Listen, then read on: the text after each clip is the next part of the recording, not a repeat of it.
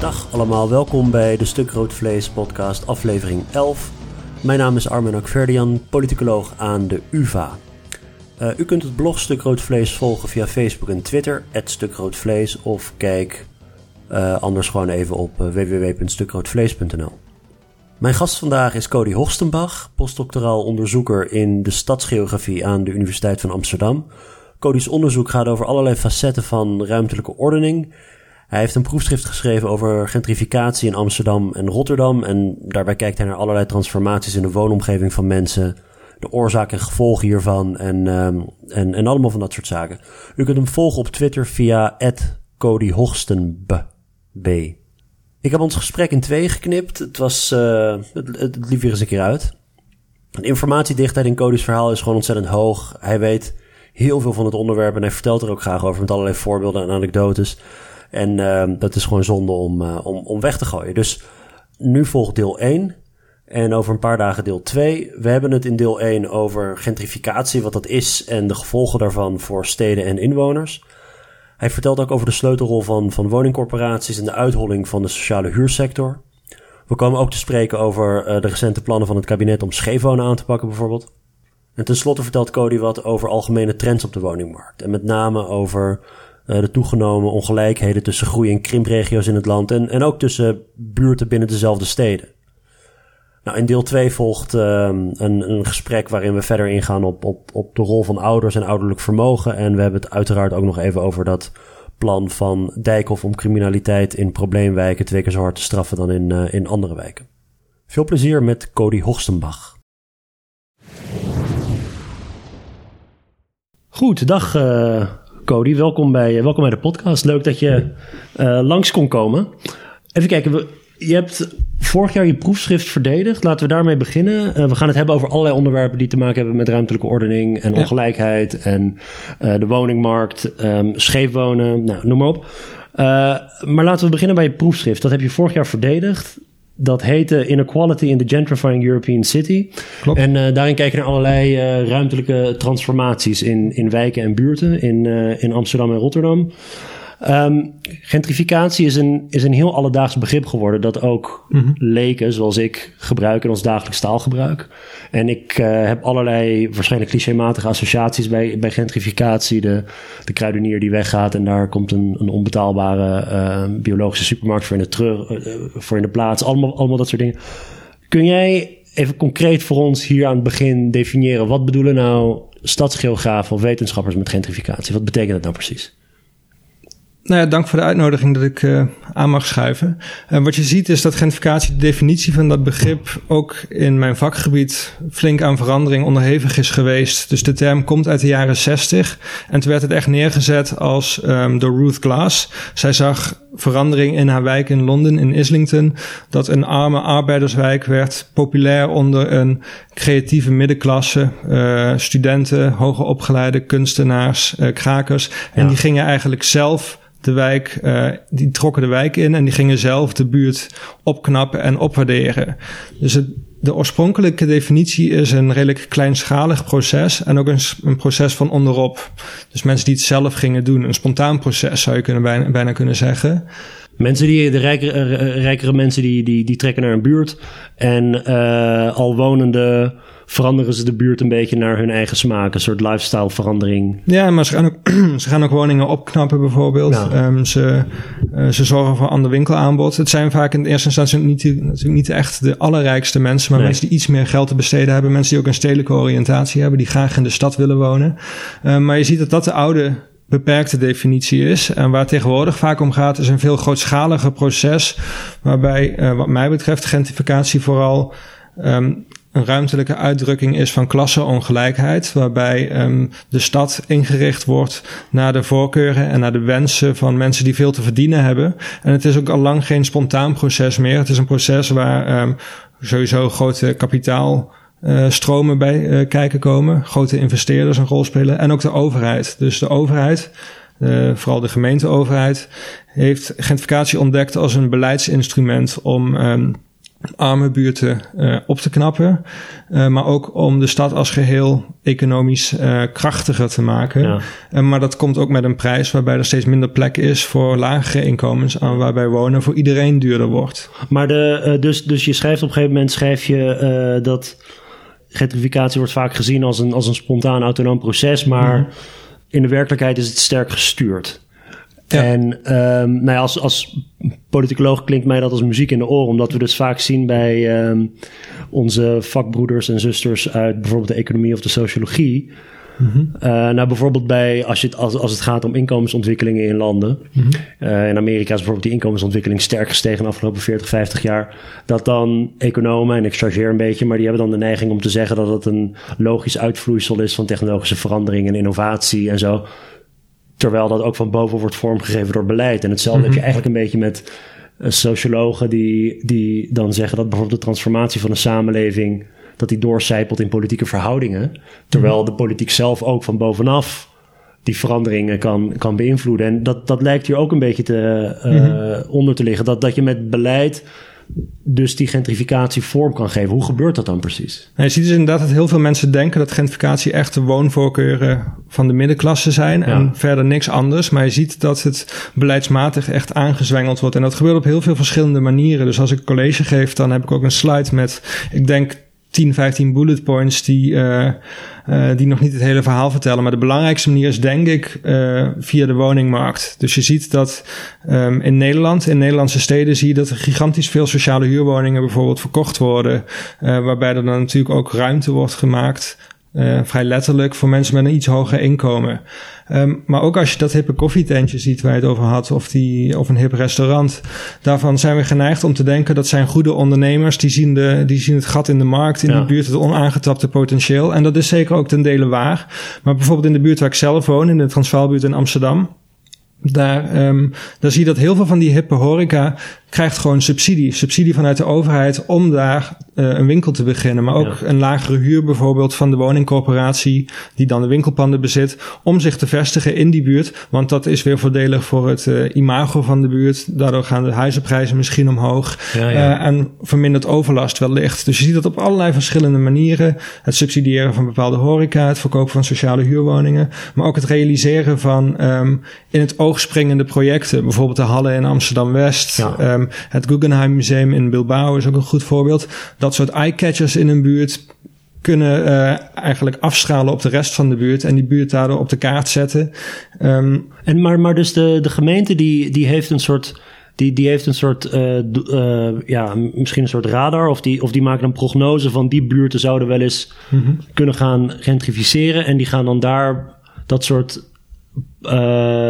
dingen neerzetten. Als het, om, dat, om dat aan te jagen. Of ja, je kunt eigenlijk twee dingen doen als overheid. Je kunt uh, meebewegen met de markt. En dat is inderdaad uh, buurt waarvan je denkt, die zouden wel eens op kunnen komen. Dat nog een extra duwtje in de rug geven. En dat is de afgelopen tien jaar heel dominant geweest in bijvoorbeeld Amsterdam, maar ook bijvoorbeeld in Rotterdam. Uh, maar je kunt ook proberen als overheid, maar dat is wel een stuk moeilijker, om buurten die het heel slecht doen, om daar de neergang te keren door middel van gentrificatie. maar je ziet dat in de woonvisie van de gemeente Amsterdam uit 2007 stond gewoon letterlijk, wij willen gentrificatie uh, stimuleren. We vinden het is een kans voor de stad uh, om, de, om dat te stimuleren. En dat is heel opvallend, want gentrificatie heeft in, de, uh, in het buitenland, in veel andere landen, in Engeland en Verenigde Staten, maar bijvoorbeeld ook in Duitsland, altijd een hele negatieve ja. bijsmaak gehad. Het stond bekend als een begrip van klasseongelijkheid en een begrip waar je kritisch tegenaan kijkt. En in Nederland was dat kritisch perspectief eigenlijk lange tijd onderbelicht. En de laatste paar jaar zie je dat mensen zich ook meer bewust zijn geworden van, uh, van de negatieve kanten van gentrificatie. En ik denk ook eerlijk gezegd dat de gemeente Amsterdam nu niet meer zou zeggen in haar beleidsdocumenten: wij gaan die gentrificatie um, aanzwengelen. Ze zouden het misschien nog steeds doen, maar ze zouden er niet zo expliciet over zijn. Ze zouden er andere terminologie voor gebruiken, bijvoorbeeld. En, en uh, wat zijn dan die negatieve consequenties van gentrificatie? Ik bedoel, ik, verdringing uh, dat, of. of uh, uh, uitsluitsel, of mm -hmm. uitsluiting. De stad, wordt, de stad is niet meer van iedereen. Mm -hmm. uh, nou, ik denk dat je de negatieve consequenties van gentrificatie op verschillende, zowel bij individuen kan bekijken ja. als voor de stad als geheel. Um, ik denk dat het goed is om uh, te erkennen dat er in Nederland niet heel veel directe verdringing gebeurt. Je wordt hier niet zo snel je huis uitgezet, uh, omdat de huisbaas de huur heel snel wilt, uh, wilt verhogen. Het gebeurt nog wel, maar hier woningcorporaties over het algemeen zullen jou je huis niet uitzetten. Dus directe en huurders hebben ook vrij goede bescherming, toch? Huurbescherming in Nederland is nog steeds heel goed als je het gaat vergelijken met Engeland of de Verenigde Staten. Wordt wel minder. Um, dus directe verdringing komt er eigenlijk niet heel veel aan te pas, maar wel uitsluiting. Dus wanneer je wilt verhuizen of wanneer je moet verhuizen, bijvoorbeeld wanneer je je baan verliest, kinderen krijgt of in een echtscheiding ligt, dan moet je verhuizen of je wilt heel graag verhuizen. En die sprong, die stap maken, die is dan vaak heel groot, omdat er bijna geen andere betaalbare woningen meer beschikbaar zijn. Dus mensen worden uitgesloten. En ik denk ook dat het belangrijk is om te erkennen dat gentrificatie eigenlijk wonen voor iedereen duurder maakt. Het zijn al lang niet meer alleen de lage inkomens die last hebben van die gentrificatie, maar ook de middeninkomens, ook de jonge, net afgestudeerde, hoogopgeleide mensen die juist die creatieve klasse die steden heel graag aan zich willen binden, die lopen eigenlijk steeds vaker tegen hun grenzen aan dat vanwege die gentrificatie ze geen betaalbare woonruimte meer kunnen krijgen. Dus um, wat je dan ziet is die mensen jonge hoogopgeleide mensen die waarderen dan wel de horeca in die buurten, maar ze kunnen er tegelijkertijd steeds minder vaak een appartement uh, betalen, ja. niet kopen, maar ook steeds minder vaak huren. Dus ook de middenklasse komt inmiddels een beetje in de verdrukking. En, um, dus uh, dus uh, wanneer mensen in hun leven te maken krijgen met, met grote veranderingen, en die gebeuren mhm. nou eenmaal op grote schaal bij heel veel mensen. Mhm. Gezinsuitbreiding, echtscheiding inderdaad. Of, of wat, wat, het ook mogen zijn. Uh, baanverlies of misschien een baan. Uh, goed, wat, wat, het ook mogen zijn. De gentrificatie zorgt ervoor dat eigenlijk de, de, de, de ruimtelijke ordening te rigide is... dat mensen zich daarop kunnen aanpassen. Of ja, het is heel moeilijk dan uh, om je woonsituatie aan te passen. En die gentrificatie zorgt ervoor dat het alleen maar moeilijker wordt. Um, dus wat je dan ziet is dat mensen um, blijven zitten. Dus dan blijven ze in een woning zitten die eigenlijk misschien te duur voor ze is of te krap voor ze is. Dus het aantal gezinnen in, uh, in steden als Amsterdam dat op een veel te kleine woning woont, is heel erg hoog. Zeker in de sociale uh, huursector. Um, of uh, je, moet genoodzaakt, je bent genoodzaakt om je woning weer te gaan delen. Terwijl je er misschien helemaal geen zin in hebt, omdat je al, een paar, al wat ouder bent. Um, of je moet de stad verlaten. Dus wat heel belangrijk altijd was, was dat een stad als Amsterdam en heel veel andere steden hadden, hadden buurten die fungeerden eigenlijk als een soort van vluchtheuvels. Dat waren goedkope buurten met korte wachtlijsten. Dus als er iets gebeurde, kon je daar altijd nog wel terecht voor een. Uh, makkelijk toegankelijke en betaalbare huurwoning. Nou, dat soort belangrijke vluchtheuvels waar je terecht kon, die verdwijnen eigenlijk uit Amsterdam. En ook uit ons onderzoek blijkt dat die vluchtheuvels nu steeds vaker bijvoorbeeld te vinden zijn in Lelystad. Nou, nu wil ik niet zeggen dat in Lelystad slecht wonen is, maar je ziet dan wel dat dat is ook weer ver verwijderd van je sociale netwerken en ook ver verwijderd van nieuw werk. Dus uh, als je je baan verliest en je komt terecht in Lelystad en je moet gaan forensen naar Amsterdam waar je potentieel werk kan vinden, dat heeft natuurlijk invloed op je toekomstige baankansen, zou je kunnen uh, verwachten. Maar is het niet zo dat die, of tenminste, het lijkt me dat, dat wanneer bijvoorbeeld de, de, de wijken in het centrum te duur worden, mm uh, en er sprake is bijvoorbeeld van, uh, van een echtscheiding of een andere, andere soortige situatie waar we het over hadden, dat je dan bijvoorbeeld naar, naar wijken gaat die iets verder van het centrum liggen en dan steeds zo'n stapje verder. Um, maar is het dan zo in de situatie in de grote steden in Nederland dat zelfs die wijken die we traditioneel zien als uh, ja, misschien die, die buitenschil van wijken in een stad, mm-hmm. dat die ook al onbetaalbaar worden? Of dat. Um... Nou, je ziet wel dat die buurten uh, nog een stuk goedkoper zijn, de buurten buiten de ring, om het even simpel te zeggen. Um, maar dat zijn vooral sociale, uh, dat zijn buurten met veel coöperatiewoningen. En ook al zijn die woningen nog wel betaalbaar, de wachtlijsten zijn daar heel lang. Dus okay. uh, als je eenmaal lang genoeg op de wachtlijst staat, kun je daar wellicht nog wel een woning vinden die goedkoop is. Ja. Uh, maar daarvoor moet je eerst 15 jaar op de wachtlijst hebben gestaan, uh, of 10 jaar op de wachtlijst hebben gestaan. Uh, en dat is, het, dat is natuurlijk het. Dan heb je niks aan als jij volgend jaar. Als je snel opeens ja. een andere woning nodig ja. hebt, heb je eigenlijk behoefte aan een makkelijk toegankelijke woning. Ja. Je had altijd in Nederland, in Nederlandse steden en ook elders, had je een goedkope particuliere huursector. Dus dat zijn betaalbare woningen die niet door corporaties werden verhuurd, maar door particulieren. En die goedkope huurwoningen, die waren uh, niet alleen betaalbaar, maar ook makkelijk toegankelijk. Maar je ziet de afgelopen jaren zie je dat die particuliere huursector in een heel hoog tempo heel duur wordt. Dus eigenlijk bijna iedere particuliere huurwoning die nu vrijkomt, die maakt meteen een gigantische huursprong. Die gaat ja. bijvoorbeeld van 300 naar 1500 euro. Ja. Dus dat zijn nog wel vluchtheuvels, maar alleen vluchtheuvels voor de mensen die het, uh, die het zich kunnen veroorloven. Ja, precies. Ja. Ehm, in voorbereiding uh, voor dit gesprek, bedoel, het is een onderwerp waar ik, uh, waar ik niet veel van af weet. Maar ik, ik, ik las, ik las een aantal van je stukken. Um, die corporaties die komen steeds terug. En je had het er net mhm. ook over een van, de, een van de manieren waarop dus de overheid van bovenaf die gentrificatie kan vormgeven of niet, is via die corporaties. Mhm. Ja, ik denk dat we toch eventjes uh, uh, op die corporaties in moeten gaan. Van mm hoe, wat is hun rol hierin en, en hoe is die rol veranderd door de tijd heen? Want het zijn uh, die corporatiewoningen die uh, worden, uh, die eerst sociale huur waren bijvoorbeeld, die dan vervolgens worden verkocht als een manier om snel geld binnen te halen. Op een gegeven moment zeg je ergens in je, in je proefschrift ook um, dat de overheid eigenlijk geen geld meer heeft voor dure stadsplanning of voor, voor slimme stadsplanning. En onder bezuinigingsdruk en onder allerlei andere uh, omstandigheden is het gewoon makkelijk om snel geld binnen te halen door die door die woningen uh, te mhm. verkopen. Ja, uh, in plaats van te gebruiken als sociale huur. Wat, wat, ja, wat zijn die corporaties precies? Waartoe dienen ze en hoe, hoe is hun rol veranderd door de tijd heen?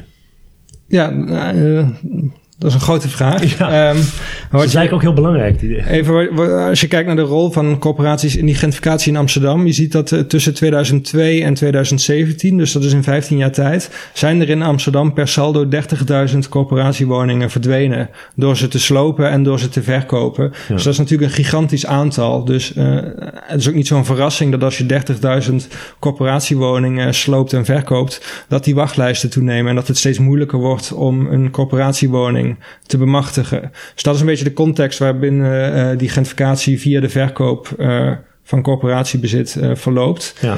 Um, ik denk dat het heel belangrijk is dat we hebben ongeveer 100 jaar geleden zijn eigenlijk al die corporaties ontstaan. Um, in 1901 werd de woningwet ingevoerd en die woningwet was eigenlijk een een poging om de vaak erbarmelijke omstandigheden waarin lage inkomensgroepen woonden, om die uh, te verbeteren. Nou, het duurde even, en, dat kon door middel van woningcorporaties op te richten. Het duurde even voordat dat echt uh, begon te lopen, maar een beetje rond het interbellum, dus na de Eerste Wereldoorlog, voor de Tweede Wereldoorlog. Toen kwamen er heel veel corporaties op. Op een gegeven moment had je in Nederland 1300 verschillende woningcorporaties, waren vaak hele kleine uh, organisaties. En die gingen woningen uh, bouwen en verhuren aan vaak specifieke doelgroepen. Het was natuurlijk ook een tijd van verzuiling, dus uh, iedere woningcorporatie bediende ook een specifieke zuil in de mm. samenleving. En wat daarbij belangrijk is, is dat die woningcorporaties er niet alleen waren voor de allerlaagste inkomens, maar eigenlijk ook voor de middengroepen. Dus ook voor de verpleegkundigen en voor de onderwijzers. Ook zij konden terecht in een corporatiewoning. Maar waren dat private instellingen? Um, nou, het zijn eigenlijk altijd private instellingen geweest, maar ze waren wel um, verbonden aan de overheid. Ze kregen ook subsidies vanuit de overheid. Um, je ziet dat die corporaties een hele belangrijke rol hebben gespeeld in de wederopbouw na de Tweede Wereldoorlog. En het was ook een gigantische woningnood. En toen uh, namen eigenlijk de corporaties het voortouw in uh, het uitbreiden van het woningbestand en het mm. bouwen van heel veel woningen. Dus toen groeide ook de corporatiesector uh, gestaag. Um, en wat je eigenlijk ziet is dat er in de loop der tijd, vanaf de jaren tachtig, is men anders gaan denken over die woningcorporaties en over uh, volkshuisvesting en uh, de woningmarkt als geheel. Toen kwam toch steeds meer het ideaal op om uh, de koopsector te stimuleren. Hmm. Je moet even bedenken dat in de jaren 70 had ongeveer 35% van Nederland een koopwoning. Dat is inmiddels 60% van de Nederlandse bevolking. Dus die koopsector is ja. gigantisch gegroeid. Um, en dus vanaf de jaren 80 eh, werd er anders nagedacht over woningcorporaties. Eind jaren 80, 1989, kwam de nota uh, volkshuisvesting in de jaren 90. Dat was een nota van uh, uh, Ineas Herma, staatssecretaris, een CDA. En daarin werd eigenlijk gesteld, die woningcorporaties, die moeten dus echt verzelfstandigd worden. De, de gouden code tussen de overheid en de corporatiewereld, die moesten doorgeknipt worden. Dat betekende de subsidies moesten eruit, maar ook de openstaande, openstaande schulden mochten weggestreept worden. En de woningcorporaties moesten ook steeds meer in een marktomgeving gaan opereren. Dus die Betekent dat ook met een winstoogmerk? Nee, niet met een winstoogmerk, maar ze moesten wel steeds meer na gaan denken over hoe kun je dit markttechnisch slim op, uh, oplossen. En dat introduceerde allerlei marktincentives uh, bij woningcorporaties. En wat je toen ook zag, is dat de woningcorporaties ook steeds meer, nadat die gouden code waren doorgeknipt in 1995, uh, dat, ze, dat er steeds meer vastgoedjongens um, ja. bepalende posities gingen innemen bij die woningcorporaties. Eigenlijk projectontwikkelaars in plaats van volkshuisvesters. Mensen mm. die toch uh, meer projectjes gingen ontwikkelen. Um, en dat heeft geleid tot allerlei misstanden. Um, de woningcorporatie Vestia. Um, daar werd uh, gespeculeerd met derivaten. Nou, dat heeft ze uiteindelijk 2 miljard euro gekost om te speculeren met die derivaten. Ja. Een deel daarvan is um, van die schuld is uh, betaald door de Nederlandse overheid. Een ander deel van die schuld werd betaald door de corporatiewereld. Nou, dat is natuurlijk een gigantisch bedrag. Uh, daarnaast zie je ook dat een andere corporatie kocht een, uh, kocht een cruiseschip uh, voor een paar honderd miljoen euro. En dat wilden ze dan gaan transformeren tot uh, tot woningen, maar dat bleek uiteindelijk niet te kunnen. Hele dure grap. En wat in Amsterdam natuurlijk heel veel aandacht heeft gekregen, is de Maserati van corporatiebestuurder Mullenkamp, die, die ook. Dus er waren eigenlijk heel veel misstanden. De afgelopen 10, 20 jaar met woningcorporaties. En dat volgens mij valt dat wel terug te voeren naar de uh, verzelfstandiging van die corporatie, waarbij ze eigenlijk op afstand werden geplaatst van de overheid. Misschien ook te weinig toezicht. Uh, en dat ze toch te veel gingen nadenken als marktpartijen. Uh, en dat zijn al die misstanden. En een deel van die, uh, van die portefeuille van die woningcorporaties is dus gereserveerd voor sociale uh, huur, of niet? Want hoe, hoe, hoe, hoe kan een woningcorporatie bepalen welk deel of welke van de woningen ze aanbieden onder de vrije sectorhuur en wat, wat onder de sociale woningbouw valt? Nou, eigenlijk moeten corporaties bijna alle woningen sociaal verhuren. Een sociale huurwoning zijn woningen die onder de 710 euro per maand uh, kosten. Dat wordt gebaseerd op een puntentelling. Dus als jouw woning een bepaald aantal vierkante meters heeft, um, de staat van de keuken, de badkamer, hoe groot je balkon is, ook de woningwaarde, dat telt allemaal mee in dat puntensysteem. En op basis van het aantal punten wordt berekend hoe duur die woning mag zijn. Wat heel belangrijk is, is dat vroeger dat woningcorporaties ook aan middeninkomenswoningen ja. mochten verhuren. Dus als je een middeninkomen had, kon je nog gewoon terecht bij een woningcorporatie, kon je bij een aankloppen voor een woning. En eigenlijk wat is gebeurd, is dat um, de Europese Unie is op een gegeven moment naar de Nederlandse overheid gestapt en is heeft gezegd. Dat moeten jullie zien te voorkomen. Uh, er moet een onderscheid worden aangebracht tussen de markthuur en de corporatiehuur. Anders krijg je valse concurrentie en dat zou niet mogen. Uh, dus de Europese Unie stapte naar de uh, Nederlandse overheid nadat ze klachten hadden gekregen. Um, jullie moeten een inkomensgrens bepalen. Mm. jullie moeten zeggen: alleen als je beneden die inkomensgrens verdient, mag je nog in een sociale huurwoning van een corporatie komen te wonen. Oh ja. De Nederlandse overheid heeft toen zelf bepaald hoe hoog die grens is komen te liggen. Uh, en die grens ligt inmiddels, die verandert altijd met de inflatie. Die grens ligt inmiddels ongeveer op de 37.000 euro bruto per jaar. En dat betekent dat als je meer verdient dan die inkomensgrens, dan heb je uitzonderingen daar gelaten, geen recht op een sociale huurwoning en moet je je eigenlijk zien te redden op de vrije markt. Maar die 37.000 euro uh, bruto, dat is ook ongeveer volgens mij een modaal... Dat is een beetje het modale inkomen. Modaal inkomen, inderdaad. Ja. ja. Ja, maar je zit er al vrij snel overheen uh, over dat inkomen. En je ziet dat dat nu bijvoorbeeld in Amsterdam, dat heel veel ja. mensen die net boven die grens verdienen, die komen helemaal niet daartussen op de markt, omdat de markt meteen een stuk duurder is. Maar ze hebben ook geen recht meer op een sociale huurwoning. Dus die mensen vallen eigenlijk er een beetje tussen. Ze, ze zitten tussen wal en schip, zou je kunnen zeggen. Um, en dat, dat is op dit moment heel problematisch. Dus je ziet eigenlijk dat die woningcorporaties zich ontwikkeld hebben van um, een brede publieke voorziening, to toegankelijk voor en de lagere inkomens, maar ook voor de middeninkomens. Dat, dat steeds meer, die kerntaak steeds meer is geherdefinieerd als het, uh, als eigenlijk een vangnet voor de laatste, laagste inkomens. Alleen nog maar als je een echt laag inkomen hebt, dan heb je recht op een corporatiewoning. En Nederland stond internationaal juist bekend als een goed voorbeeld van een sociale huursector van hoge kwaliteit. Hmm. Een sociale huursector uh, waar de woningen goed waren, waar geen negatief stigma aan plakte. Want dat zie je natuurlijk ook in andere landen waar de sociale huursector al veel verder uitgehold is. Je houdt alleen nog maar een paar laatste restjes over. En die worden dan ook de afvoerputjes van de samenleving. En dan krijg je ook echt een negatief die hebben dan een negatieve re reputatie. Ja. Um, Tony Blair en uh, David Cameron hadden het in, uh, in het Verenigd Koninkrijk altijd over um, sink estates. Ja. om een voorbeeld te geven. Dus dan krijg je ook echt een negatieve reputatie. En dat is in Nederland nog niet nog niet echt het geval. Ik heb, wel, uh, ik heb wel de indruk dat het een beetje die richting op beweegt. Maar zover is het nog niet. Maar je ziet wel dat die toegankelijkheid van de sociale huursector wordt aan banden gelegd. De omvang van de sector wordt teruggebracht. Dus ja. te verdwijnen per jaar corporatiewoningen. Um, en die cor uh, de corporatiewoningen verdwijnen, dat betekent die worden richting of uh, verkoop of richting vrije sectorhuur. Uh, ja, dus je ziet dat ze verkocht worden of ze worden gesloopt. en je ziet ook dat ze als pakketjes verkocht worden aan beleggers. Aan beleggers, ja. Dus, Want dat was die tweede actor die je noemde op een gegeven moment bij, de, bij, bij wat dan top-down die identificatie kan, mm -hmm. kan doen versnellen. Mm -hmm. Ja, eh, hier is vastgoed is gewoon big business geworden. Mhm. Dus het wordt een soort, als een soort investering gezien. Als je ziet wat de mhm. huizenprijzen hebben gedaan de afgelopen jaren, dan lijkt het me ook een vrij uh, zekere belegging. Ja, dus je Hoe groot is dat probleem? Dat, dat, het, uh, ja, dat gewoon van die hele grote financiële partijen grote delen van de, van de woningmarkt bezitten in een stad als Amsterdam? Mhm. Nou, je ziet dat er in Amsterdam nu uh, veel zorgen bestaan over de rol van beleggers en hoe zij de woningmarkt zouden ontwrichten. Ik denk dat het heel belangrijk is om onderscheid te maken tussen verschillende typen beleggers. Er is niet één soort belegger. Je hebt bijvoorbeeld de grote institutionele partijen, uh, partijen die handelen in naam van pensioenfondsen bijvoorbeeld. Mm um, je hebt de buitenlandse institutionele beleggers die hier hun geld komen parkeren. Maar je hebt ook de kleine beleggers, uh, mensen die een tweede of een derde woning kopen ja. als appeltje voor de dorst bijvoorbeeld. En eigenlijk al die groepen die um, richten hun kapitaal steeds meer op de woningmarkt. Uh, er wordt wel eens gesproken over een muur van geld. Er is op dit moment heel veel geld beschikbaar. En het is heel dom om dat geld op de bankrekening te laten staan, want de rentestanden zijn heel laag. Ja. En het is juist bijzonder aantrekkelijk om uh, dat geld de woningmarkt op te sluizen en, um, en te investeren in vastgoed.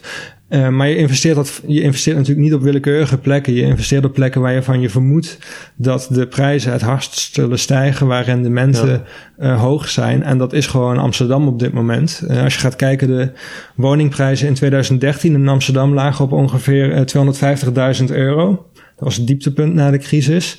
Inmiddels zijn die gemiddelde woningprijzen vijf jaar later 460.000 euro. Dus in vijf, in vijf jaar tijd zijn die woningprijzen met 210.000 euro gestegen, gemiddeld genomen in Amsterdam. Ja.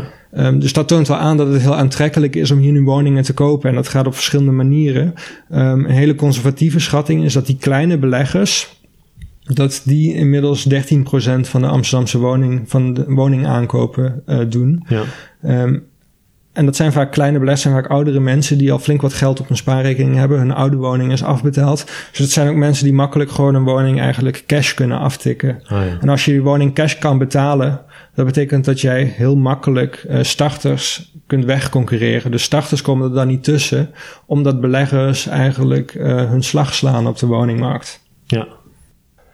Um, nou, misschien nog wel interessant is met die, uh, de beleggers op de woningmarkt. Ik krijg ook wel vaker tegenwoordig uitnodigingen van uh, partijen, institutionele beleggers, die dan graag met mij een keer willen afspreken om uh, te gaan praten van wat zijn nou de buurten die uh, het volgende slachtoffer worden van gentrificatie. Dus die zijn eigenlijk heel erg happig op ja. kennis. Waar moeten we gaan investeren? Dat is wel interessant om te merken. En dat zijn ook wel heb het teken van de wetenschapper is natuurlijk niet verklaren, maar voorspellen. Ja.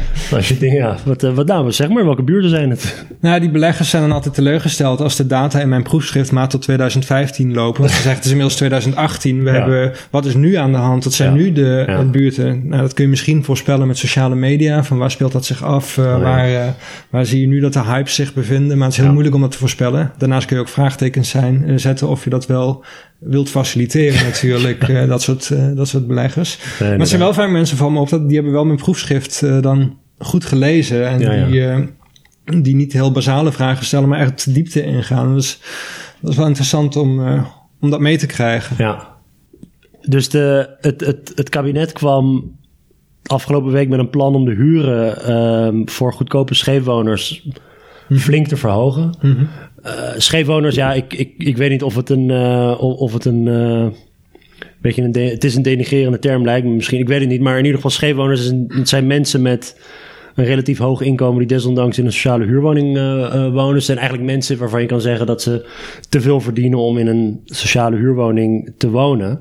En het kabinet wil dus die huren verhogen tot, uh, tot het maximaal toelaatbare tarief. Je had het net over van 700, in één keer naar 710 euro per maand. En blijkbaar gaat het hier dan om zo'n 250.000 huishoudens, wat zo'n 12% is van het totale aandeel aan sociale huurwoningen. Um, die inkomensgrens voor of je dus aangemerkt wordt als, als uh, scheefwoner ligt nu op zo'n 41.000 euro per jaar. Het kabinet zegt er zijn ook excessen van mensen die 70.000 tot 100.000 euro per jaar verdienen en die in, een, die in zo'n sociale huurwoning wonen. Mhm. Er kwam breed verzet tegen dit plan vanuit oppositie, omdat het met name ten koste zou gaan van de middeninkomers. Mhm. Maar nu lijkt dit scheef wonen, dat is zo'n zo'n onderwerp waarbij uh, voor iemand als, als ik, die er dus niet, niet veel van af weet, uh, dat gaat in tegenover rechtvaardigheidsgevoel van wanneer je dit soort dingen hoort. Ja, natuurlijk mhm. hoort iemand die een ton per jaar verdient niet in een sociale huurwoning te zitten. Mhm. Maar jij hebt op een gegeven moment op, op Joop heb je een stuk geschreven waarin je scheefwonen mythe noemt. Ja. Um, help ons hieruit. Hoe, hoe moeten we dit zien? Is het, is, het, uh, is het een kwestie van slecht framen en dat dat, dat scheefwonen wel meevalt? Of heb je hier echt uh, grote onrechtvaardigheden van, van te rijke mensen die in te, uh, ja, in te goedkope woonruimtes wonen? Nou, ik denk dat scheefwonen inderdaad eigenlijk een schijnprobleem is. Hmm. Um, het is natuurlijk geen gegeven of een natuurlijk feit wie een scheefwoner is en wie niet. En dat is heel erg afhankelijk van waar leg je die grens, wie recht heeft op een sociale huurwoning en wie niet. En zoals ik al zei, um, die inkomensgrens die is heel laag gelegd een paar jaar geleden. Dus die inkomensgrens is in 2011 op wat inmiddels 37.000 euro bruto per jaar is gelegd. En verdien je iets meer, dan word je al vrij snel afgeserveerd als scheefwoner. En als we denken aan een scheefwoner, dan hebben we het vaak het beeld van iemand die een ton per jaar verdient, inderdaad. En die voor een appel en een ei op de eh, grachtengordel woont, bijvoorbeeld. Um, die mensen heb je ook wel, maar dat zijn er echt heel weinig. Het overgrote merendeel van de scheefwoners zijn mensen met een middeninkomen die niet heel veel meer verdienen dan die mm. inkomensgrens en die eigenlijk ook helemaal geen andere uh, kant op kunnen. Ze zitten vast in die uh, huurwoning. Um, het zijn vaak ook gezinnen die, als je gaat kijken, wat kunnen zij realistisch gezien aan woonlasten dragen, dan kunnen ze helemaal niet op de markt terecht. Ze hebben juist behoefte aan een goedkope uh, en een betaalbare huur. Dus eigenlijk zie je dat de meeste scheefwoners hebben gewoon behoefte aan een betaalbare huurwoning en hebben wat mij betreft ook uh, recht op een betaalbare huurwoning. Um, even in de metropoolregio Amsterdam heeft maar 3% van de corporatiehuurders heeft een inkomen van, uh, 70, van twee keer modaal of meer. Ja.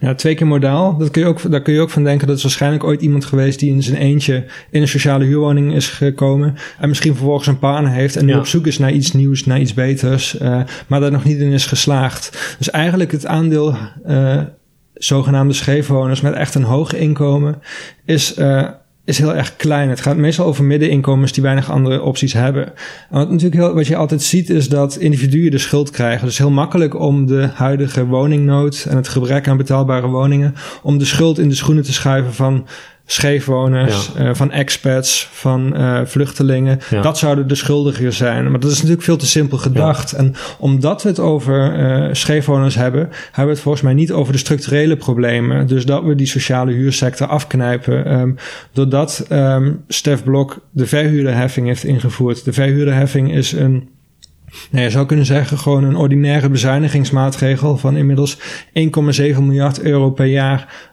uh, voor de corporatiesector. Dat was gewoon simpelweg ingevoerd omdat de begroting sluitend gemaakt moest worden.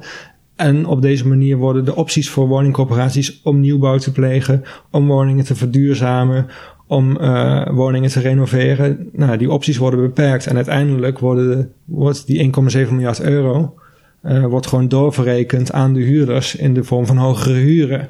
Dus het schijnprobleem van de scheefwoner leidt af van die structurele problemen dat de overheid, het overheidsbeleid erin faalt om te zorgen voor voldoende betaalbare woningen voor een, grote deel, voor een groot deel van de bevolking. Ja, dus die, het is een beetje het kind met het badwater weggooien als je alleen op die excessen, die er wel zijn, ik bedoel, dat, maar mhm. door daarop te focussen lijkt het net alsof het een aantal, uh, ja, alsof het uitzonderingen zijn, terwijl het probleem structureler is. Ja, ik denk dat als je een ton verdient per jaar, dat je dan inderdaad misschien wel moet gaan nadenken, misschien moet ik een keer weg uit die sociale huurwoning. Maar dus, dat lijkt me maar heel voorzichtig. Zijn, dat zijn hele lage aantallen. Daar gaat het niet echt. Dat, dat, is, niet, dat is niet het probleem. Ehm, en ik denk dat bepaalde mensen misschien uh, ergens gebruik van maken waar ze geen recht op hebben. Wordt nu aange. Uh, uh, aangehaald als reden om die hele sector dan maar af te breken. Want het, het, het, aanpakken van scheefwoners staat niet op zich. Het is onderdeel van een breder politiek project om die sociale huursector om te vormen tot een steeds kleinere voorraad voor een steeds kleiner deel van de bevolking. En als het maar even kan, moet je jezelf zien te redden op de,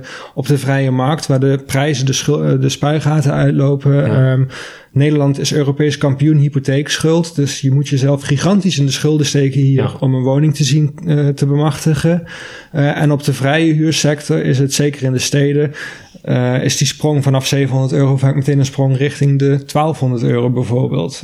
dat zijn volgens mij de structurele problemen. Daar moet je iets aan doen. En je moet niet schijnproblemen als scheefwoners aankaarten. Ja, je schrijft op een gegeven moment... Het is ook interessant hoe het, hoe het geframed wordt, het hele mhm. issue van um, uh, mensen die eigenlijk te, te veel verdienen. En eigenlijk het, het, de indruk die het wekt is, die wonen daar gesubsidieerd eigenlijk, terwijl dat mhm. niet mag. Ja. En jij schrijft op een gegeven moment in dat stuk op de Joop... Um, zo bezien zijn de echte scheefwoners de zwaar gesubsidieerde eigenaren van een koopwoning. Mm De hypotheekrenteaftrek is een, jaarlijkse, is een jaarlijkse miljardensubsidie die vooral bij hogere inkomensgroepen terechtkomt. Maar um, ja, behalve misschien bepaalde politieke partijen die dat ook zo framen, de mhm. hypotheekrenteaftrek als een soort Villa-subsidie. Ja, precies. Uh, is, het, is het heel gek dat je dat, je dat, uh, dat, dat ja, uh, je wel tegelijkertijd dus die miljarden subsidie hebt voor, mm voor kopers van woningen. Mhm. Maar dat dit scheefwonen heel sterk wordt geframed in termen van uh, oneigenlijk gesubsidieerd wonen. Ja, dus als je, als je een scheefwoner bent, ontvang je per definitie geen uh, huurtoeslag. Dus je wordt mhm. niet in directe zin gesubsidieerd. Ook de woningcorporaties krijgen geen directe subsidie vanuit de staat. Er zijn wel allerlei indirecte subsidies. Dus je bent nog wel deels een beetje gesubsidieerd. Omdat de overheid bijvoorbeeld de grond goedkoop beschikbaar stelt voor het realiseren van sociale huurwoningen. Maar ja, ik zit bijvoorbeeld zelf woon ik ook in een corporatiewoning. Die is 100 jaar geleden gebouwd. Die is inmiddels wel afbetaald, zou je zeggen. Um, nu ben ik zelf, woon, woon, ik in de vrije sector, dus kan ik geen scheefwoner zijn. Um, maar het klopt helemaal dat we gigantisch veel uh, geld pompen in die koopsector via de hypotheekrente aftrek. En dat komt uh, vooral de hogere inkomens te goede, want dat zijn de mensen die een koopwoning hebben. En hoe duurder je koopwoning is en hoe hoger je inkomen, hoe meer hypotheekrente uh, je kunt aftrekken. En dat is dus ook nog in relatieve zin, komt er best wel veel terecht bij die kopers. Dus echt een vorm van uh, herverdeling naar boven. Dus dat in plaats van dat je de ongelijkheid ermee verkleint, is het het vergroten van de, van de ongelijkheid. Daar komt ook nog eens bij dat die hypotheekrenteaftrek maakt kopen eigenlijk goedkoper. Waardoor mensen bereid zijn om meer te betalen voor diezelfde koopwoning. Dus het drijft de prijzen alleen maar verder op. Dus een van de dingen die de huidige coalitie van Rutte 3 wel goed heeft gedaan, wat mij betreft, is de hypotheekrenteaftrek versneld te gaan afbouwen. Um, wat mij betreft zou die hele hypotheekrenteaftrek uh, moeten verdwijnen. Zover willen ze nog lang niet gaan. Nee. Maar ze willen hem wel flink, uh, flink beperken. Je moet dat wel stapsgewijs doen, anders komen mensen in directe zin in de problemen. Uh, maar op langere termijn zal het afschaffen van de hypotheekrenteaftrek ook zorgen voor lagere koopprijzen, waardoor het makkelijker wordt om in te stappen. Ja. Dus ik denk dat ook voor de kopers en voor de koopmarkt die hypotheekrenteaftrek uh, een, een nadelige gevolgen heeft. Maar het is natuurlijk electorale zelfmoord om dat helemaal af te schaffen. Want 60%, zeggen, ja. 60% van de Nederlanders heeft een koopwoning. En uh, bij het opmaken van het huishoudboekje, van de balans, is het toch wel fijn als je die aftrek kunt meenemen. En, en als jij als eh, partij zegt, wij gaan die hypotheekrenteaftrek uh, om zeep helpen, dan goede kans dat je niet meer op die partij stemt. Ja. Um, ja. Je had, het, je had het net over die prijzen in Amsterdam. Hè? Dus die zijn mhm. in, in een periode van een jaar of vijf... Met, ruim twee ton ruim gestegen. ton gestegen, die huizenprijzen. Gemiddeld, Gigantische toename. Gemiddelde huizenprijs is twee ton gestegen. Ehm, laten we even kijken naar de woningmarkt in het algemeen. Want jij hebt uh, met uh, Roan uh, Arundel heb jij onderzoek gedaan hiernaar. Je hebt op, ook op het blog heb je, heb je daar vorige week een stuk over geschreven over de ontwikkeling van de gemiddelde huizenprijs in Nederland. Mm -hmm. Maar dan ja, eigenlijk gedisaggregeerd naar regio's. Want het is ehm, verleidelijk om te denken: oh, de, de, woningmarkt zit in de lift. Mhm. En overal stijgen de huizenprijzen. Maar er zijn gigantische verschillen tussen die regio's mhm. in, de gemiddelde, in de gemiddelde prijs. Kun je een beetje aangeven wat de patronen zijn als we kijken naar verschillende regio's? Ja, dus je ziet dat op dit moment de prijzen weer flink aan het stijgen zijn.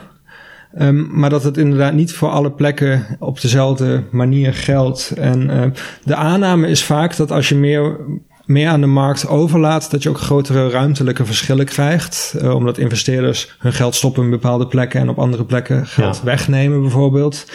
Um, dus er is de aanname dat die ruimtelijke verschillen toenemen, maar dat wordt vaak niet echt getest. En wordt vaak wel gezien van nou, Amsterdam loopt weg van de rest van het land. En ook uh, Utrecht doet het goed bijvoorbeeld.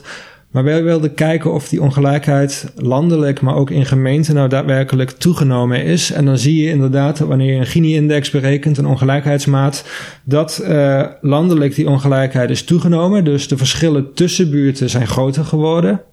Um, maar ook binnen gemeentes zijn die verschillen ook groter geworden. Dus in Amsterdam zijn er ook buurten uh, waar de prijzen flink gestegen zijn de afgelopen pak een beetje tien jaar. Maar in diezelfde periode zijn er ook net zo goed nog buurten te vinden waar de prijzen zelfs nog gedaald zijn wanneer je corrigeert voor inflatie. Amsterdamse buurten waar de woningprijzen zijn gedaald. Ja, ja, dus die prijzen zijn steeds verder uit elkaar komen te liggen tussen de succesvolle buurten, uh, vaak de centralere buurten.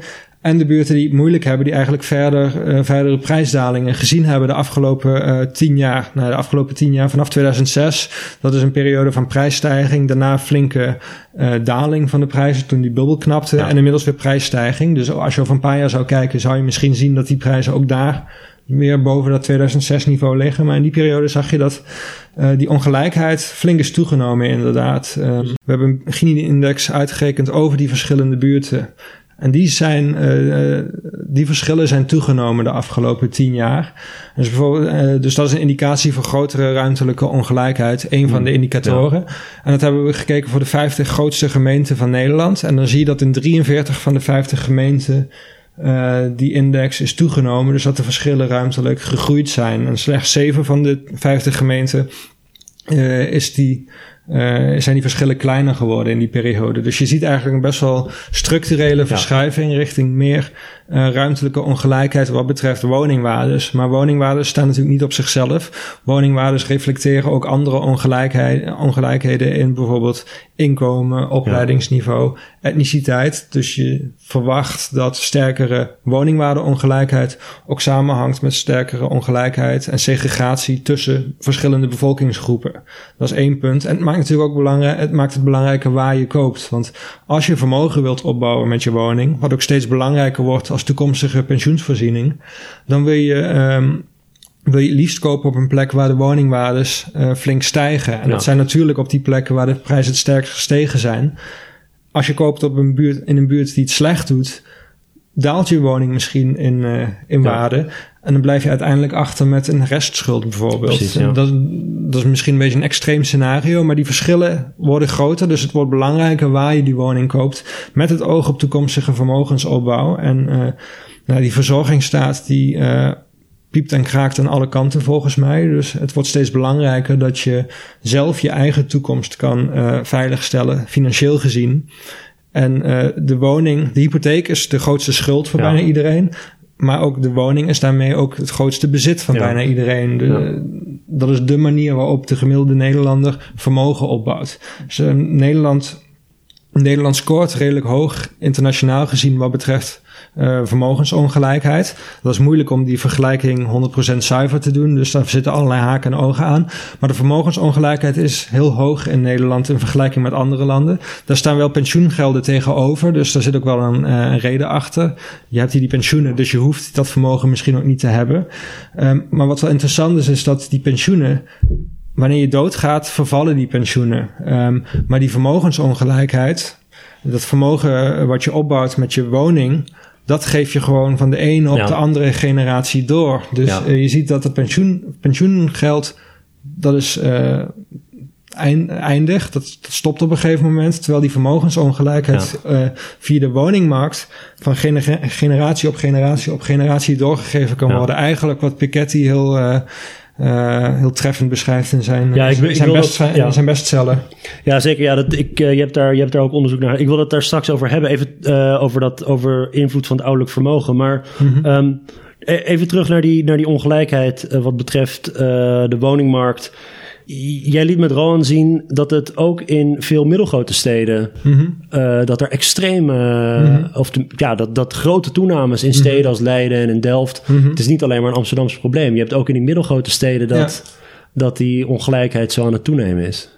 Ja, dus we zagen dat uh, je krijgt vaak de tegenwerping van, oh, dit is een Amsterdams probleem en in de rest van het land speelt het niet. En uh, dus uh, wij zijn er dus daarom ook voor grote en middelgrote gemeenten gaan onderzoeken. En het verbaasde ons dat Amsterdam is wel koploper wat betreft toenemende ongelijkheid ruimtelijk, maar je ziet dat een aantal steden best wel snel volgen na Amsterdam. En wat daarbij opviel is dat veel, het zijn veel middelgrote steden en het zijn ook veel studentensteden. Dus hmm. het zijn steden waar um, als, als Maastricht Maastricht scoorde hoog, Delft scoorde hoog, Nijmegen zag een grote toename in die ongelijkheid. Uh, Leiden inderdaad, allemaal studentensteden.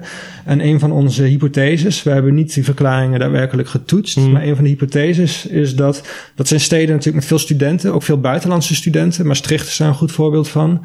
Ook veel academisch personeel dat misschien uit het buitenland komt. Dat zijn vaak mensen die geen woning kunnen kopen of willen kopen. En dat zijn mensen die vaak ook geen toegang hebben tot de sociale huursector. Ja. Dus die moeten zich richten op de vrije huursector. En daar spelen dan uh, beleggers een rol. Dus in ander onderzoek wat ik heb gedaan, kwam Maastricht ook uh, naar voren als de koploper wat betreft uh, het investeringen door kleine beleggers. Dus mensen die pandjes opkopen om te gaan verhuren. Dus ik denk dat de rol van beleggers in dat soort middelgrote studentensteden een belangrijke rol speelt in die toenemende ruimtelijke ongelijkheid. Want juist die studenten ook, die willen niet overal in Maastricht wonen. Die willen echt in het centrum wonen. Uh, en dat geldt voor al die andere studentensteden. Ja. En ik denk dat dat die ongelijkheid daar, maar dat is een hypothese, uh, aanjaagt. En een beetje hetzelfde als met die gentrificatie waar we het eerder over hadden. Ook deze toenemende ongelijkheid is natuurlijk geen spontaan en automatisch proces. Er zijn mm -hmm. ook. Ja, dit, dit is ook een uitkomst van, uh, van, van beleid. Mm -hmm. jij schrijft in dat stuk met Roan ook dat bijvoorbeeld um, ja, vroeger uh, de overheid mm-hmm. investeerde in uh, bijvoorbeeld in Maastricht. Die Universiteit Maastricht was een maatregel om te compenseren voor de sluit, sluiting van kolenmijnen. Mm-hmm. Uh, grote overheidsdiensten als het CBS, die zaten in Heerlen volgens mij die informatiebeheergroep waar vroeger mijn uh, studiefinanciering vandaan kwam, die zat in Groningen, dacht ik. Ja. Um, maar dat was. Dat, was uh, dat zijn allemaal voorbeelden van spreidingsbeleid. Spreidingsbeleid. En tegen, en, maar tegenwoordig is het zo dat het juist geconcentreerd wordt. Dat de groeigebieden eigenlijk nog eens een keer meewind krijgen vanuit de overheid. En dat niet meer zoveel wordt gedaan aan spreidingsbeleid. Ja, we zijn, we zijn tegenwoordig heel kritisch op dat spreidingsbeleid. wat je in de jaren 60, jaren 70 zag. We doen er zelfs een beetje lacherig over. Van Waarom is men kritisch erover? Nou ja, omdat het die. Uh, dus je zag inderdaad CBS naar Heerlen. Dat heeft Heerlen er niet echt bovenop geholpen. En er hmm. wordt vaak gezegd van ja, als je die mensen nou maar gewoon in de randstad had gelaten en die bedrijven, dan had je hier agglomeratievoordelen gehad. Dus dat, het, uh, dat je nog een extra economische plus weet te genereren, omdat allerlei bedrijvigheid bij elkaar in de buurt zit. Nou, dat heb je eigenlijk door het spreidingsbeleid misschien. Um, uh, misschien om zeep geholpen, die extra economische plus vanwege nabijheid. Um, maar er is eigenlijk heel weinig bewijs voor dat dat spreidingsbeleid tot nadelige gevolgen heeft geleid. Um, ik zat laatst ook in een Twitter-discussie, daar zei iemand van de reden dat wij nu zo lachgericht doen over spreidingsbeleid en zo kritisch zijn op spreidingsbeleid, dat is omdat uh, de managers en de topinkomens gewoon helemaal geen zin hadden om te verhuizen naar Heerlen of naar Groningen. Die wilden gewoon lekker in Amsterdam of in Den Haag blijven zitten. Um, en ik kom zelf uit Maastricht, dus misschien dat ik het daarom ook uh, eraan dacht. Maar Maastricht was wel veel minder aantrekkelijk en succesvol geweest als er niet die universiteit was geweest. Um, en die universiteit, het openen van de universiteit, zoals je al aangaf, is een vorm van spreidingsbeleid uh, om de regio te compenseren voor het sluiten van die kolenmijnen. Um. Maar even advocaat voor de duivel. Hoe is een universiteit een substituut voor kolenmijnen? Als je het hebt over wie, uh, wie, uh, wie profiteert er van een universiteit in de buurt. Mm -hmm. Je zult waarschijnlijk zullen de voorstanders zeggen: ja, maar dat heeft allerlei trickle-down effecten. Mm -hmm. uh, tegenstanders zullen waarschijnlijk zeggen: ja, nu krijgen ook de hogere inkomens en de, en de mensen van, van hoge status, die krijgen een universiteit in hun eigen regio. Wat hebben die mijnwerkers eraan waarvan de kolenmijnen gesloten zijn. Ja, precies. Die mijnwerkers zullen niet voor de klas zijn gaan staan, zou je verwachten. Um, maar je, je kunt wel aannemen dat dus de aanwezigheid van die universiteit en het personeel ook weer vragen schept naar allerlei uh, lager betaalde diensten en daarmee ook werkgelegenheid schept. Maar je kunt inderdaad terecht ook de vraag stellen van waarom is de universiteit dan in Maastricht geopend en niet in Heerlen of in Sittard, wat een stuk dichterbij die kolenmijnen was. Oh ja, dat ook nog. Dus dat is ook nog een vraag. Uh, het heette aanvankelijk ook niet de Universiteit Maastricht, maar was lange tijd de uh, Provinciale Universiteit Limburg volgens mij. Pas na het verdrag van Maastricht in 1992 wilde de universiteit daar meeliften op, dat, op, op die naamsbekendheid. Ja, ja, ja. Um, okay. Maar ik denk wel dat uh, de bevolking in Maastricht is nu redelijk gestabiliseerd. Mm. Dus die groeit niet, maar die krimpt ook niet. Maar dat is vooral het gevolg van het feit dat die studentenpopulatie gigantisch gegroeid is. En ook al het andere personeel wat werkt aan de universiteit daar of in het academisch ziekenhuis. Um, als die bevolkingsgroepen er niet waren geweest, dan was Maastricht een krimpende ja. stad geweest. Ja. Dus ik denk wel dat die regio en die stad wel heel erg geholpen heeft. En ook de aantrekkelijkheid van die stad. Uh, die stad vergroot. Maar je kunt terecht de vraag stellen, en uh, volgens mij is dat nooit echt goed onderzocht, wie heeft er uiteindelijk binnen die regio's van geprofiteerd? Zijn dat inderdaad die mijnwerkers of de nakomelingen van die mijnwerkers? Of zijn het heel andere mensen die geprofiteerd hebben van, uh, van, die, uh, van de opening van die universiteit? Dus dat is een, dat is een terechte vraag om te stellen. Um, maar dat spreidingsbeleid... Dat, dat spreidingsbeleid, daar zijn we mee opgehouden. Daar zijn we mee opgehouden. Ja, dat is heel duidelijk Grotendeels. Nu. En het is nu het beleid is steeds meer gericht op eigenlijk... wat je simpel zou kunnen noemen... het alle ballen op de Randstad. Ja. Als we maar zorgen dat de economie van Amsterdam goed draait... en de haven van Rotterdam zijn werk doet. En uh, nou, we hebben het ook vaak over de Brainport Eindhoven. Dus die doen dat wel slim. Um, als ze daar maar genoeg geld in pompen... dan ontstaat er een soort van trickle-down effect... waarbij als die regio's het goed doen... dan zorgen zij dat de rest van het land ook profiteert. Zij zijn de economische motor van het land. En als je daar maar genoeg inpompt, dan profiteert het hele land. Um, en wat zijn de, wat zijn de grootste krimpgebieden? Ja, Zuid-Limburg is het gebied wat als eerste aan het krimpen was. Dus de bevolking in Maastricht is redelijk stabiel, maar de rest van Zuid-Limburg is wel aan het krimpen. En daarmee dus ook de, de woningmarkt. Uh, dus je kijkt naar de ontwikkeling op de woningmarkt en krimp en groei, dat, dat hangt nou samen, neem ik aan. Want ja, dus je ziet, dat, uh, je ziet dat daar de woningprijzen nog steeds flink onder het niveau van 2008 liggen. En hmm. uh, mensen ook met restschulden zitten bijvoorbeeld en niet ja. meer weg kunnen. Ja. Um, en wat bijvoorbeeld in Amsterdam weten we van de gekte niet uh, hoe we nog meer woningen kunnen bouwen. Als je in Zuid-Limburg een woning wil bouwen, moet je ook betalen voor de sloop van een andere woning om leegstand te voorkomen. Dus Zuid-Limburg ja, ja. is het grootste krimpgebied, maar uh, Oost-Groningen is natuurlijk ook een krimpregio. Uh, je ziet delen van Zeeland, uh, de Achterhoek. maar wat je wel ziet is dat de krimp in Nederland is geen extreme krimp. Het zijn niet de, de, de schrikbeelden van Detroit bijvoorbeeld, die je wel eens voorbij ziet komen. Hier ik schets wel, het, ik schets wel dat het beleid steeds meer gericht is geraakt op de Randstad. Maar het is niet zo dat het Nederlandse overheidsbeleid zich geheel weg, uh, weggetrokken is uit die krimpgebieden. We doen nog steeds wel pogingen om die, uh, om die regio's, om die problemen daar beheersbaar te houden. Ja, we hadden het een uh, podcast of twee geleden met Sade Lange over kiesgedrag in Mm -hmm. uh, ja, eigenlijk de, de, de, de ruimte, de, de, politieke geografie van kiesgedrag en hoe, mm -hmm. uh, en hoe dat tussen stad en landelijk gebied is verdeeld. En zij zei dus dat um, in onderzoek dat zij heeft gedaan, enquêteonderzoek, in die krimpgebieden waar je het over had, mm -hmm. dat daar een, een mechanisme bestaat naar stemmen op, op radicaal rechtse partijen. Niet zozeer vanwege culturele redenen, maar omdat in dat soort gebieden politiek wantrouwen enorm is toegenomen. Mm -hmm. En uh, dat dat direct te maken heeft met het verlies van sociale status. Niet alleen maar perceptie van sociale status, maar ook sluiting van overheidsdiensten en, en, en allerlei dat soort zaken. Mm -hmm. En dat dat zijn weerslag heeft op politiek wantrouwen bij de bevolking, wat zich weer uit in stemmen op, uh, op op populistische partijen een heel andere route dan je ziet als het gaat om bijvoorbeeld um, stemmen op, uh, op, op Leefbaar Rotterdam of zo. Of, of, op, of op stemmen op, op rechtspopulistische partijen in de stad. Maar dat in gebieden als, als Zuid-Limburg en Oost-Groningen, die, uh, ja, die krimp ook echt ja, electorale gevolgen heeft, mm. omdat wantrouwen daar richting jegens de overheid mm. zo extreem toeneemt. Ja, ja, jij weet veel meer af van de electorale uh, aspecten van, van dit soort processen. Maar wat ik me wel kan voorstellen is als de laatste school bijvoorbeeld sluit in een gemeente omdat die niet rendabel is. Uh, Zoiets, ja dat wordt natuurlijk niet gewaardeerd voor die mensen. Van wat bedoel je met rendabel, economisch rendabel? Waarom zou zo'n school economisch rendabel moet zijn, moeten zijn? En ook bijvoorbeeld in Maastricht zie je dat het aantal basisschoolleerlingen flink is afgenomen. Dus heel veel scholen moeten daar verdwijnen, sportclubs moeten daar verdwijnen. Um, en heel veel van die collectieve voorzieningen komen onder druk te staan. Ja. Um, en ik kan me voorstellen dat je dat uh, vertaalt in stemgedrag. Nou, dat was deel 1 van het gesprek met Cody Horstenbach. En uh, deel 2 volgt volgende week. Tot dan!